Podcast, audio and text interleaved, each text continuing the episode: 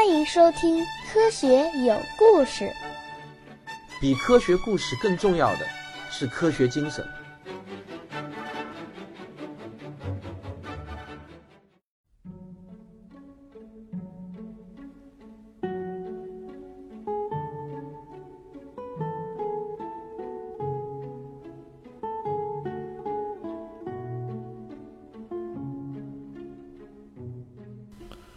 好，各位，让大家久等了。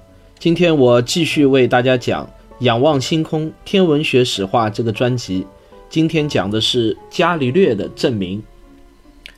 公元一六零九年，这在天文学史上是具有非凡意义的一年，因为在欧洲两处相距三百五十二公里的城市中，几乎同时发生了两件意义深远的事情。这第一件事情呢？就是我们在上一章提到的，在奥地利的林兹，三十八岁的开普勒出版了《新天文学》一书。在这本书中呢，开普勒就向世人正式宣布了行星运动的第一和第二定律。这第二件事情发生在意大利的威尼斯，四十五岁的伽利略走进了一家眼镜铺子。没错啊，就是这件事情对于天文学的发展意义深远。他走进了一家。眼镜铺子，眼镜店的老板呢，就把伽利略给认出来了。他认得这个伽利略是著名的帕杜亚大学的教数学教授。这个老板就热情地招呼着：“哎呀，教授，您来配眼镜吗？我肯定给您最大的优惠。”这伽利略呢，就摇了摇头说：“抱歉，我不是来配眼镜的，但我确实是来买镜片的。”这老板就奇道：“哎，你不买不配眼镜，你买镜片干嘛？”哦，明白了，教授，你是来买放大镜的吧？我们这也有，包您满意。这伽利略一笑说：“我来买一块凸透镜和一块凹透镜。我听说呢，这个荷兰人发明了一种很有趣的东西，可以看清肉眼看不到的很远的东西。我琢磨了一番，我认为这事儿很有可能是真的。只要把两块合适的凹凸透镜组合起来，说不定呢就能办到。”这老板就说：“是吗？有这么神奇吗？”那我这里的镜子就您随便挑吧，如果没有合适的，本店还可以根据您的要求来定制，价格公道，童叟无欺。这伽利略从眼镜店出来时，就买了几块透镜，回到家里，他就开始琢磨怎么把它们组合起来。他找来一根长长的圆筒，把两块透镜安置在圆筒的两端，然后就不断的调换各种镜片，调整两块镜片间的间距。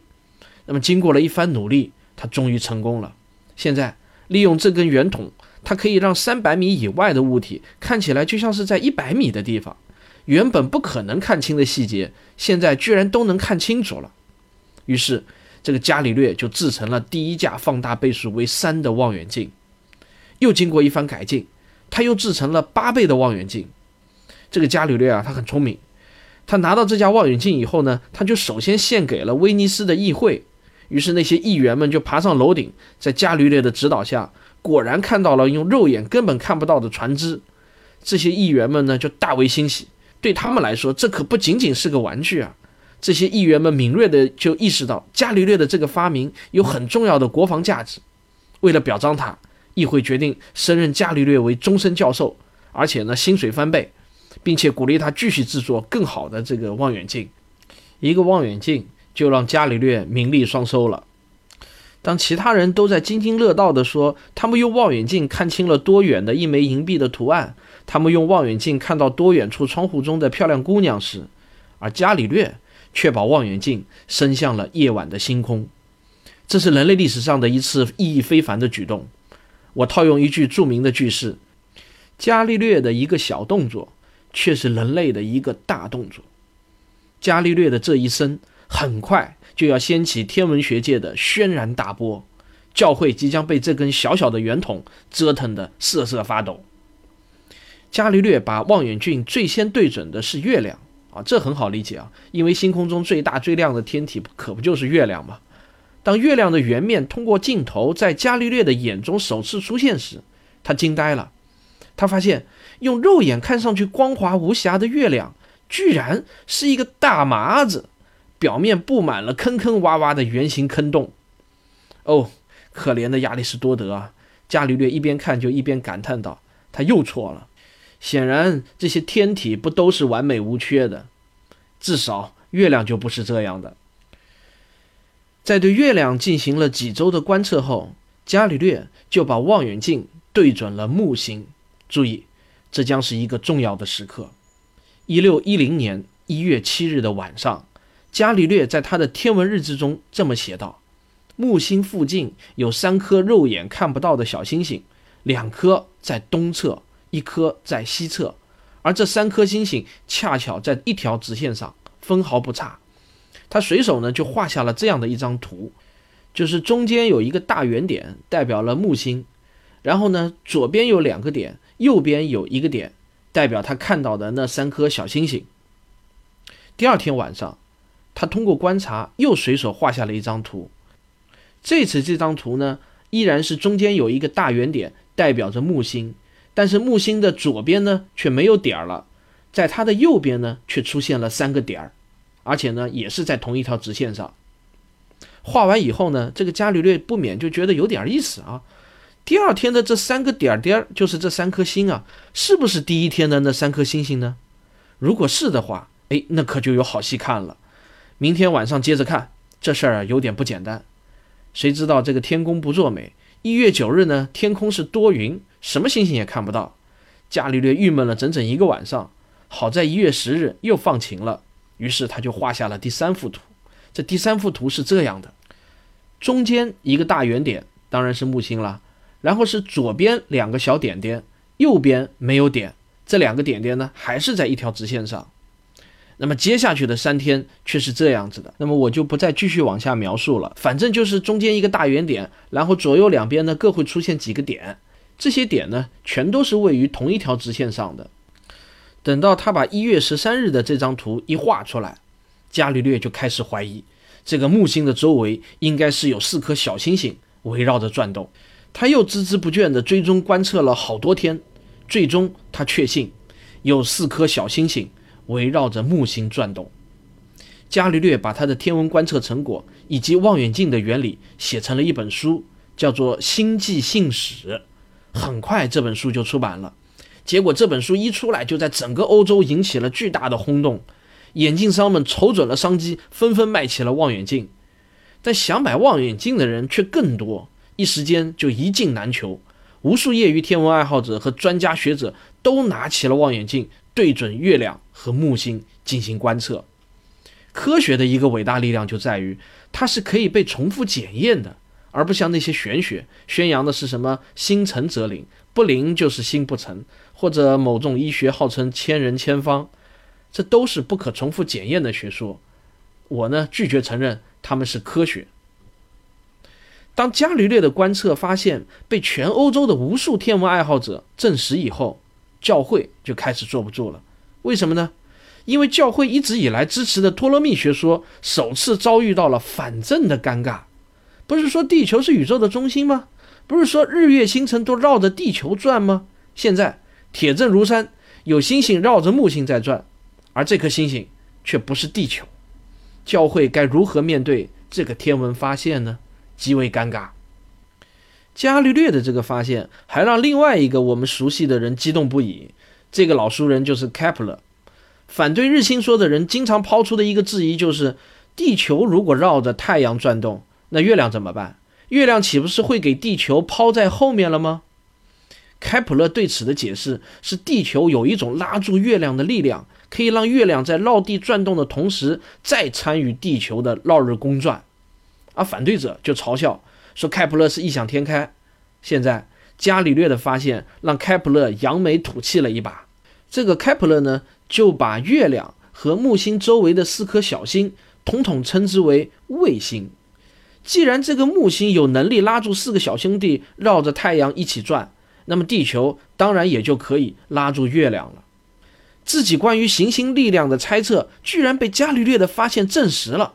这个开普勒心里那可是实在是太高兴了。木星四颗卫星的发现，却让教会很受伤，也埋下了对伽利略仇恨的种子。只不过教会现在暂时还未向伽利略发难而已，但迟早教会是会动手的。接下来，伽利略呢又把他的望远镜对准了金星。很快，他对于金星的发现，又给托勒密的地心说带去了最后的致命一击。在伽利略的望远镜中，金星不再是一个圆点，而是一个月牙状的形状，并且它真的像月亮一样会出现盈亏变化。这个发现又轰动了整个天文学界，大家纷纷又把望远镜对准了金星。很快，金星的盈亏变化得到了公认。那么，这种盈亏变化说明什么问题呢？它能证明什么呢？让我们来看一下啊。我们先了解一下月亮盈亏的原理。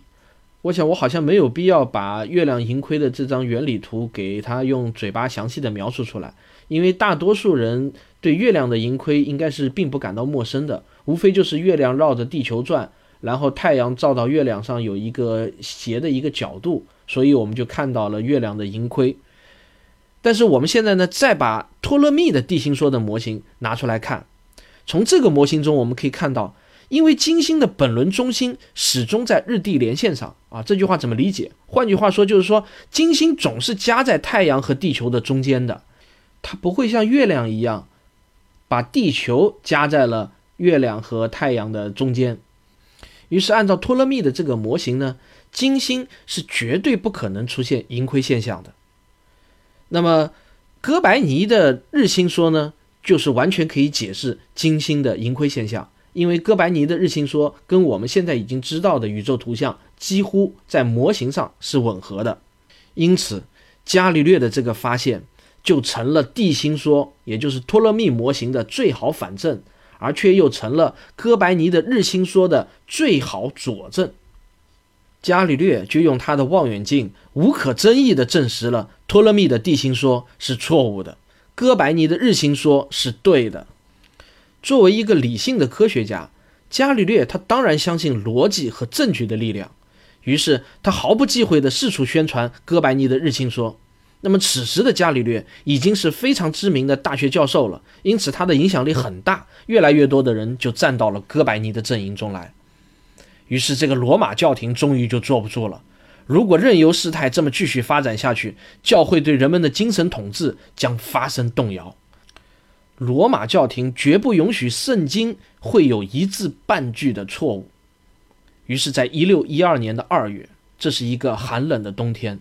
宗教终于战胜了科学，罗马教廷宣布哥白尼的天体运行论为禁书，日心说的观点通通都是荒谬的，是异端邪说，不允许任何人再加以宣扬，否则就将被推向宗教裁判所。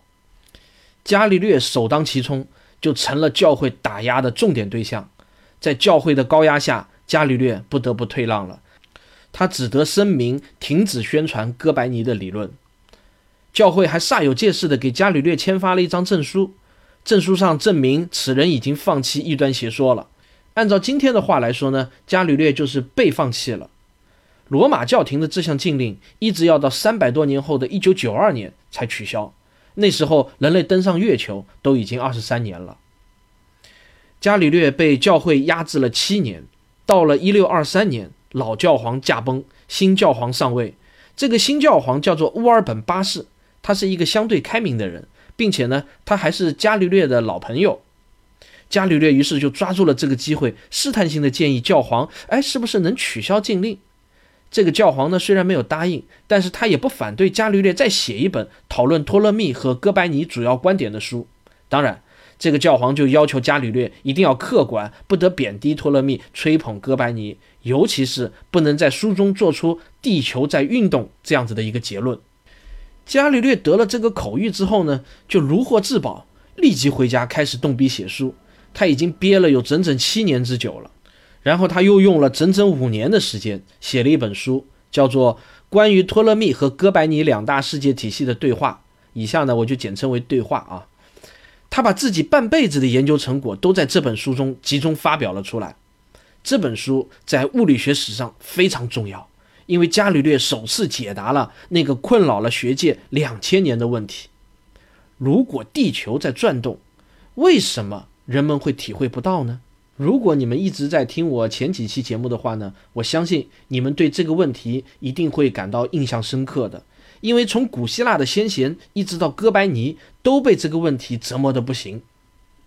呃，我想花点时间来讲一下《对话》这本书。呃，当我三年前看到北京大学出版社二零零六年版的《对话》的中译本的时候，我不由得大吃了一惊。我实在没想到这本书啊，居然这么厚，整本书多达四十二万字，十六开的厚厚的一大本。我差不多用了一周的时间，每天呢都至少要读五六个小时以上才把它读完。读完以后呢，我就感慨。这个伽利略啊，说老实话，真是一个出色的科普作家。对于三百多年前能够出现这样的书，我是很吃了一惊。原来我自鸣得意的那些种种的科普写作手法，比如讲讲俏皮话、打个有趣的比方啊、编个故事自问自答，然后调侃调侃等等，伽利略早就运用的无比娴熟了。如果把伽利略搁到今天啊，他也在网络电台当个主播，开个节目叫《伽利略聊科学》，我打赌他能火。而且呢，还不会比周老板的节目差。我如果把《对话》这本书稍作改编，增加一些时髦的名词，改换一些地名人名，你绝对不会想到这是三百年前的古人写的书。难怪《对话》这本书一出版就卖到脱销，人们争相传阅。伽利略在这本书中呢，就设计了三个人物的四天对话。这三个人物分别象征着伽利略自己、托勒密的一个拥趸和一个持居居中立场的小白。这三个人你来我往谈了四天的话，相当于分成了四个章节。第一天，他们讨论天上的星星是不是永恒不变的；第二天，他们就讨论地球到底是不是在自转；第三天，他们讨论地球有没有绕着太阳公转；第四天，则讨论潮汐是怎么形成的。从今天的眼光来看，除了第四天的观点是错误的以外，其他三天的内容，即使到了今天，也依然不过时。依然可以作为正经的科普读物来读。这其中呢，最为经典的就是第二天的对话内容。在第二天的对话中，伽利略完美的解答了人们对地球自转的所有质疑。他正式描述了那他那著名的伽利略相对性原理：力学规律在惯性系中保持不变。我们很多人都很熟悉的那个萨尔维科蒂之船，就是出自这本书中。在整个四天的这个对话中啊。伽利略就把那个代表托勒密拥趸的家伙弄得特别的无知可笑，常常被代表伽利略的那个人物讽刺的如跳梁小丑一般。明明已经理屈词穷了，还非要无理搅三分。今天，任何一个有中学文化程度的人都可以理解为啥人们会感觉不到大地的转动，那是因为地球上的一切都参与了地球的转动，整个地球就是一个巨大的惯性系。就好像在封闭的船舱中，人们无法知道船是在匀速航行呢，还是静止。但是这个道理在当时的人们听来，无疑是振聋发聩的。但伽利略的逻辑却是无懈可击的，他为地球自转建立了一个牢固的理论基础。从此，哥白尼的学说就站稳了脚跟。啊，不过呢，这个教皇乌尔本八世看完了伽利略的对话，龙颜大怒。好个伽利略啊！你把我的忠告都当成了耳边风，还用我的口谕做挡箭牌，骗过了审查，出版了这么一本大逆不道的、彻头彻尾的宣扬日心学说的书。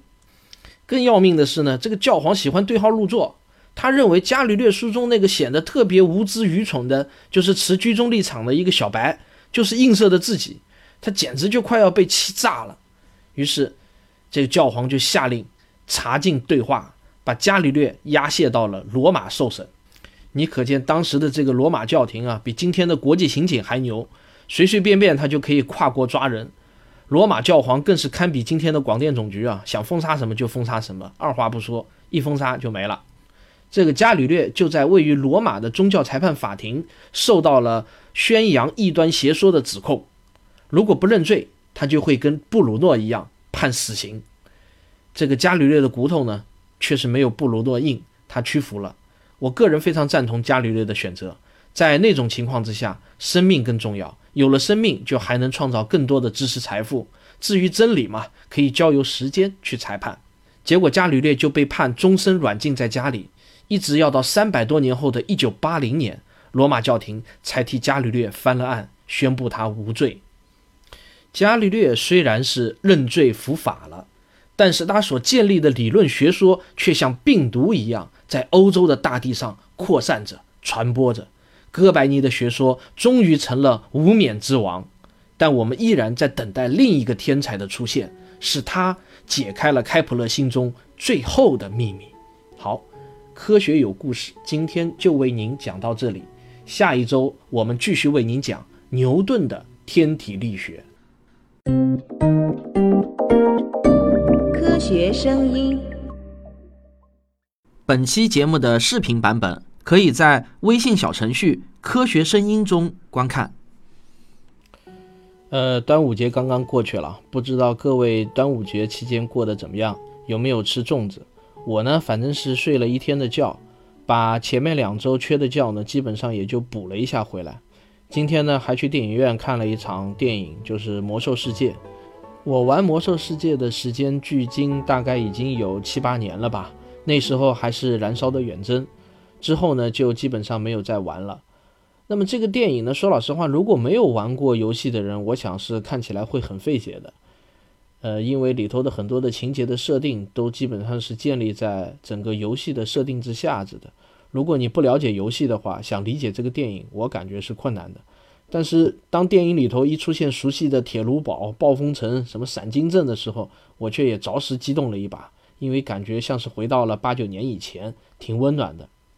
我估计在我的听众中玩魔兽世界的人呢也是不少的。不过这个月最让我期待的一部电影呢，就是《独立日二》。我相信你们可能也会有很多人期待这部电影的。那么说到这里又跑题了，但是我还是想跑一下。我最喜欢看的科幻电影呢是《黑客帝国》三部曲。然后还有像《地心引力》《星际穿越》这些，都是很喜欢看的。呃，今天的唠叨好像听上去有点不太正经啊，因为前几期的唠叨不管怎么说呢，都还是围绕着节目来展开的。呃，但是今天的唠叨好像因为一下子有点放松了，过节嘛，就讲起了这个电影了。那我就不继续再说这个无关的话题了。今天我突然想到，似乎应该来感谢一下给我打赏的听众了，请允许我花一些时间。来念一下给我打赏的听众的名单啊！我想特别感谢王勇、周怡怡、魏兰、Joe Circle、H.D. Frank、莫 K.D、令狐边、飞远的树叶、超级骏马、天狼星啊！天狼星特别提一下，他经常给我打赏。监俊、李庆亮、陈国强、君刘、妙仔。倪大鹏、毛卫强、白桦、皇家礼炮、多么深的礼物、米石膏、尖少、银色之翼、Julian，就念到这里吧。再念下去，这期节目就显得又臭又长了。哦，下面这一个呢，还是一定要特别感谢一下，就是橘子下划线 LN。这个橘子下划线 LN 呢，我确实是非常感谢，因为总是在这个打赏的名单中呢看到你的名字。然后还看到一个叫豌豆爸的，一下子给我打了连续打了三个赏啊，这个也要特别感谢一下。还有那个七七都给我打赏的疫苗与科学，我实在是有一些不好意思了，请你不用再给我打赏下去了。今天的节目就到这里，如果你喜欢我的节目的话，别忘了点一下订阅。谢谢大家，我们下期再见。